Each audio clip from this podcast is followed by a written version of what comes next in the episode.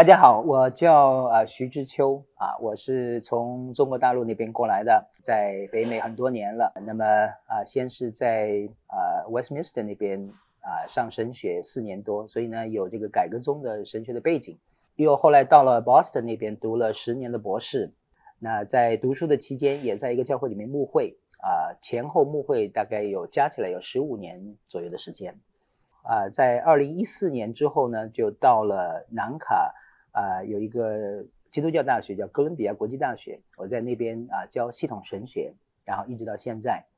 所以从我的背景来看呢，我有这个家庭教会的传统啊，因为从十七岁的时候就信主，然后在北京的啊守望教会聚会很多年。当时在北京上本科、上研究生的时候，基本上都是在那个教会里面啊，跟着金天明牧师啊，然后带小组啊。所以啊，天命牧师对我的影响很大。然后后来到了北美以后，又受到改革宗传统的影响，啊，然后现在又是在做神学老师啊，主要啊带领的是这个啊系统神学的课程啊，在我的学生里面啊，有从世界各地来的啊，那基本上都是在本校的学生中，当然都是讲英文的。那同时也啊有一些啊在华人教会。啊，圈子里面的一些服饰，所以兼顾啊牧会啊在教会的服饰，以及神学教育在神学院的服饰、机构的服饰这些。那么这一次这个退休会请我过来的话，主要带领的是福音专题。然后这次啊，我准备了四个题目啊，完全是从约翰福音三章十六节，神爱世人，甚至将他的独生子赐给他们，叫一切信他的不至灭亡，反得永生。那这个专题的话，就是从这一节经文里面发展出来的四个分题啊。第一个就是讲什么是神，神的定义和概念啊，终极本体到底啊是什么样的啊？什么样的终极本体才能产生意义和价值啊？这是哲学神学里面的一个基本的议题。然后第二个是讲爱，中国古代呃这个儒家的这个传统里面或者文化传统里面。把终极本体的位格情义啊，慢慢的就啊给它隐掉了、略掉了啊，变成了一个不仁无情的这样一本体的概念啊。但是从基督信仰，尤其是啊约翰的这个著作里面，可以看到这是道成肉身、有情有义的神啊。从位格和爱的角度重新定义啊终极的本体啊，所以这是第二讲。第三讲啊是讲这个啊耶稣基督神的儿子，呃为什么他的出生可以划分公元前公元后啊？为什么世界上有三分之一的人口都是基督徒？而且啊很多的呃专家呀啊教授啊诺贝尔获诺贝尔奖的获得者啊这些啊都是基督徒啊。基督信仰啊，它的可信的程度，耶稣作为一个历史的人物啊，他到底是什么样的一个存在啊？所以这个是第三讲，第四讲啊会讲啊这个永生，人生啊要到哪里去？我们可以有什么样的盼望啊？这个到底未来天国是一个什么样的样子？和神同在啊？是一种圣经里面所描绘的喜乐啊，是什么样的一种喜乐？所以大概就是这四讲。那这次来到这个大会的话啊，我的感觉是非常的兴奋，因为有很多的朋友见面，很多老朋友见面了以后啊，就是有一种温暖，有一种温度啊，人跟人之间啊，COVID-19 啊，让我们啊好几年没见面了，大部分都是在线上聚会。啊，那么啊，大家都是啊，只是交流思想，但是这次来啊，可以握手啊，然后可以面对面感受到对方的气息啊，很多的老朋友啊，这个啊，当然也有很多是从世界各地啊赶过来的啊，所以见了面以后就非常的高兴啊，我想这个是啊人里面的啊一种啊被压抑了很久啊一种。这种啊，因为 COVID-19 分别以后久别重逢的这样一种的喜悦，也就是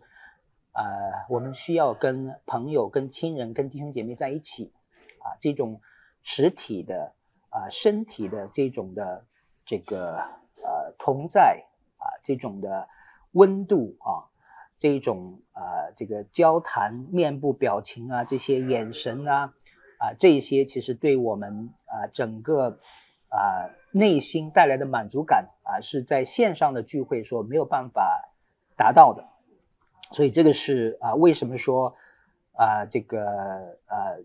这个也说明身体是很重要的啊。就是当我们在一起的时候啊，这种啊，这个肢体的接触啊，拍拍肩膀啊，握握手啊，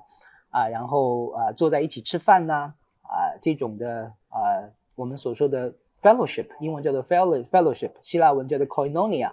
我们中文叫做团契啊，这些都是基督徒生命中很重要的一个部分，而且。啊，我们就是在这种团契的生命中啊，感受到啊这种啊彼此的关怀啊，然后爱的传递啊，所以啊，COVID-19 啊，希望即将结束，结束以后啊，北美的华人教会如果能够从线上恢复实体的聚会啊，我觉得这个是非常重要的一个步骤一个环节。那么我们也理解，我也看到呃，观察到。啊，北美的华人教会事实上，呃，在 COVID-19 的过程中间受到了很多的损失。这个损失首先是人数上的损失，啊，因为很多人，啊，我们姑且不不谈那些因为 COVID-19 啊这个啊失去生命的或者患了重病的，啊，那么啊有一些人啊，有些弟兄姐妹啊也是因为在家习惯了，啊，所以啊就这个。啊，即便是教会恢复了实体的聚会，也没有能回到教会去啊。其实这是比较遗憾的。那么啊，当然也有一些啊，这个啊，因为好久没有聚会啊，信心冷淡的啊，退后的啊，这是也是很遗憾的事情。那么当然，COVID-19 这是一个危机啊，危机的话当然是呃危险，也是机会，让很多人看到生命的脆弱啊，让很多人开始思考生命的。终极的问题，所以就就像这次我在带这个，呃，福音专题的时候，呃，我没有想到那个一个教室里面是满满的，坐不下，然后啊有站着的，啊，就是对这些终极的问题，大家开始有很多的思考，啊，这是啊啊每一次的危机过后啊，都会带给人的一种思考，啊，我想这个也是啊，这是一些借着一些历史上的特殊的时机，我们这个时代其实经历了很多啊。这个全球的瘟疫啊，这种啊战争啊，而且这个战争还有很多不确定的因素啊，都是让我们心里面其实都是悬着。所以这一种的啊状况、心态啊，都让我们开始思考这些终极的人生的啊终极价值的问题跟生死的意义的问题啊。所以我觉得这个是啊北美的教会啊可以。在信仰上面，在福音上面啊，英文叫做 recalibrate，recalibrate 就是重新来定位啊，因为福音是很久不变的啊，但是呢啊，这种表达的方式啊，这种的这个传递的具体的语言啊，这种的方这这种的啊，这个啊，在族群里面啊传递的啊这种的形式是可以变的。所以这个我觉得是北美的呃教会的弟兄姐妹们，呃，这个是需要，呃，去重新思考的，啊，因为我们是教会的工人，我们有义务啊，不单是对终极的、永恒的、普世的、不变的真理负责，啊，就是承担这个这个接力棒，同时我们也啊需要对这个文化的时代的具体的区域性的啊这种特征，我们需要去思考去分析。啊，就像保罗所说的，在什么在什么人中就做什么样的人，啊，在什么地方就做什么地方的人，进到那个文化里面，像主耶稣基督道成肉身一样，对这个成为这个时代的人，啊，有共同的忧患意识，有共同的喜乐、伤心，啊，这个啊，那么也就是一种跟同时代人的这种共情啊，借着这种共情，可以把福音很深的啊植入、传递到。啊，这个这一代人的心中啊，所以这个是我觉得在北美的啊华人教会啊接下来啊要做的啊。那我其实我们也不用担心啊，因为呃，福音从啊主耶稣到现在已经近两千年了啊，那么而且呃基督徒的啊整个人数越来越大啊，这个从一种啊这个是呃时效主义的角度来看，基督信仰对人的这种的啊吸引力啊，对生命终极问问题的解答啊，是有它啊非常浑厚的力量啊，我们要相信福音的能力。啊，而且这福音的能力不仅仅是一个信息，这个信息背后有圣灵的同在，有神的能力啊，所以我们要相信神的能力啊，神在今天这个时代仍然要做事，并且要做更大的事情。那么，所以这个是呃后 COVID 时代，我们呃华人教会啊，这个里面要有这样的底气啊，要重新。呃，这个修复大卫倒塌的帐篷啊，并且扩张这个账目啊，觉得这个是啊完全可以做得到的啊，并且就是我们发现了一个新的方式，当我们从线上转到线下实体聚会之后，我们可以不要放掉线上的机会，因为线上是开了一个新的领域，这个没有国界。啊，没有这个地域的限制啊，大家只要啊上了这个 Zoom 或者上了现在这个 Go To Meeting 啊，Zoom 啊，Google Meeting 啊，有很多这种聚会的方式，很多线上的方式。呃，这个志同道合的人，有共同兴趣的人，可以聚在一起啊，可以在线上查经，在客厅里面，在你自己的家里面，就可以组织非常好的查经班啊，针对特定的人群。啊，然后彼此的喂养，啊，因为福音毕竟包含福音的真理，包含这种信息的传递，而信息的传递啊，在今天这个网络时代啊，其实是有啊以以往没有办法比拟的这样的优势。那么也当然，这种啊在线上的聚会没有办法替代线下的这一种的啊这个实体的这种的接触。呃，实体 fellowship，这是啊，这个是我们呃都可以感受得到了。我想这个我们就好像啊，这个啊，COVID-19 让我们分别了那么久，所以我们一见面，回过头来见面的时候，我们感到特别的亲切啊。所以这个是，所以这两者之两者，我觉得我们啊，并不需要顾此失彼啊，这个取掉一取一个，然后废掉一个。我觉得啊，这个这个多次多方多种用用途哈。甚至我想说，无所不用其极，因为我们如果对上帝的道是很尽忠的话，我们就是尽忠竭力来做这些事情啊。每一种的渠道，每一种的方式都有它的优势，都有它的果效。嗯，就像我刚才所说的，线上跟线下其实都有它的特点。如果你把这两个特点都发挥到极致的话，不单那个原来三分之一的失去的可以去恢复过来，而且我觉得这是一个很重要的契机。怎么说呢？嗯，我们现在在网上啊，可以听到很多的这种精心准备的信息，有系统的信息，甚至是呃圣经神学的很扎实的、有学术根基的信息。啊，这种的信息对人的啊这种真理的根基啊，这个呃非常的有帮助啊，所以这个其实是一个优势，我们不需要把。呃，网络的这种信息传递看成是一个威对教会的一个威胁，绝对不是威胁，而是一个一个帮助的力量啊，在真理的建造上面啊，那一些啊可以通过网络传递的信息啊，我们可以进弟兄姐妹可以鼓励他们去吸收啊，呃，牧者完全不用担心说啊，如果弟兄姐妹都去网上听信息了，星期天还会有人听我的讲道吗？呃，真正的。福音的、圣经的、符合真理的信息啊，其实不怕传递，而且要越传越广啊。这个主耶稣基督所说的“凡我所教导你们的，都尽都教导他们遵行”，啊，是不是？所以这个是这种的传递，应该是我们支持的，而且啊，他可以这个牧者完全可以啊，把网上的信息进信息进行整理、进行分类，然后推荐给弟兄姐妹。啊，各种各个类别啊，因为网上的信息毕竟是良莠不齐啊。那呃牧者的话受过专业的培训啊，所以完全可以进行甄别啊，然后甄别以后推荐啊，那这样的话啊，这个啊，其实说实在的，也可以减少牧者的一些的压力啊。我这个嗯，我自己呃牧会十五年的经历，要准备一篇非常好的讲道，成熟的这个酝酿成熟的讲道。往往不是一个星期能够准备的出来的，啊，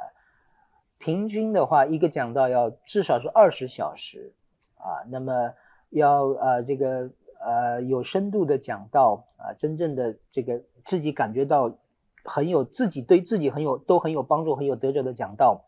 有的时候就是在呃这个灵光一现的过程中间这个准备出来的，但是我们这个灵光。一现的话就是不能够控制的，啊，有灵光的时候就有灵光啊，没有的时候就没有，然后再加上你越逼自己，灵光可能越没有，所以呢，这个啊牧者啊也可以在这种情况之下，既保证呃会众有非常好的属灵的教导，同时对自己不要有太大的压力，啊，尤其在信息准备的方面，啊，另外的话呢，呃。实体的聚会有它的优势，是不可以替代的。我们现在回到这个我们经常讲的这个初代教会，初代教会之所以能够改变罗马帝国，它就是这种很小型的实体聚会、家庭聚会。所以呢，后疫情时代，聚会大可以大到无边。就是网络聚会，这个几千人的这种这个网络的布道会，信息传递的方式大到无边，小可以小到回到初代家庭教会的这种的模式。初代家庭教会，现在学者的研究的结论就是，初代家庭教会普遍的规模大概是在二十五到四十人之间。这个也是我们可以理解的，二十五到四十人就是一个家里面的这个客厅可以容纳的这个。这个空间的范围嘛，然后呢，二十五到四十人也就是一个这个普遍的、普通的一个人，他的社交的这个广度，亲友啊、朋友啊加在一块的话啊，可能就是四十人左右啊，能够经常保持很密切的联系。其实真正的家庭教会真的是家庭教会，是一个扩展的、延伸的这个家庭的聚会，也就是。一个家庭可能五人、五个人啊，八个人啊，啊，但是如果是如果是啊，这个这个五个家庭、十个家庭，哎，可能就是二十五到四十人的这个范围。那么，这个是真正意义上的家庭聚会。家庭聚会不是一种不得已而为之的权宜之计。家庭教会是。教会原来的样子，因为教会其实是神的家，教会更像是是家，而不是机构。但我们现在通常把教会理解成为机构啊，我要去买一个堂啊，购一个堂啊，然后有专业的牧师啊，有专门的呃唱诗的人员呢，一切都专业化了。其实那是。君士坦丁大帝之后，或者是呃罗马国教化之后的这样的聚会的形式，刚开始的时候啊，教会生命力勃发的这个时代，改变罗马帝国从三十主后三十三年耶稣基督复活到三百一十三年的这个近，家庭聚会，二十五到四十人的家庭聚会，然后这种家庭聚会无限的繁殖，无限的倍增。然后整个罗马帝国的沿岸，当时罗马帝国把地中海啊当成是内海，所以是最最繁荣的时候。然后地中海沿岸各个地方都遍满了这些小型的家庭教会，然后这些小型的家庭教会使得罗马帝国当时基督徒的人口大概啊一这个大概到百分之十左右，而且都是底层的人比较多。啊。中圣经里面提到有一些尊贵的人啊，什么跟西律同养的马念啊，这个都是少数，大多数都是底层的士兵，大多数都是啊这个手工业者。啊，或者是这些啊我们看到农民啊、渔夫啊这些啊这些人。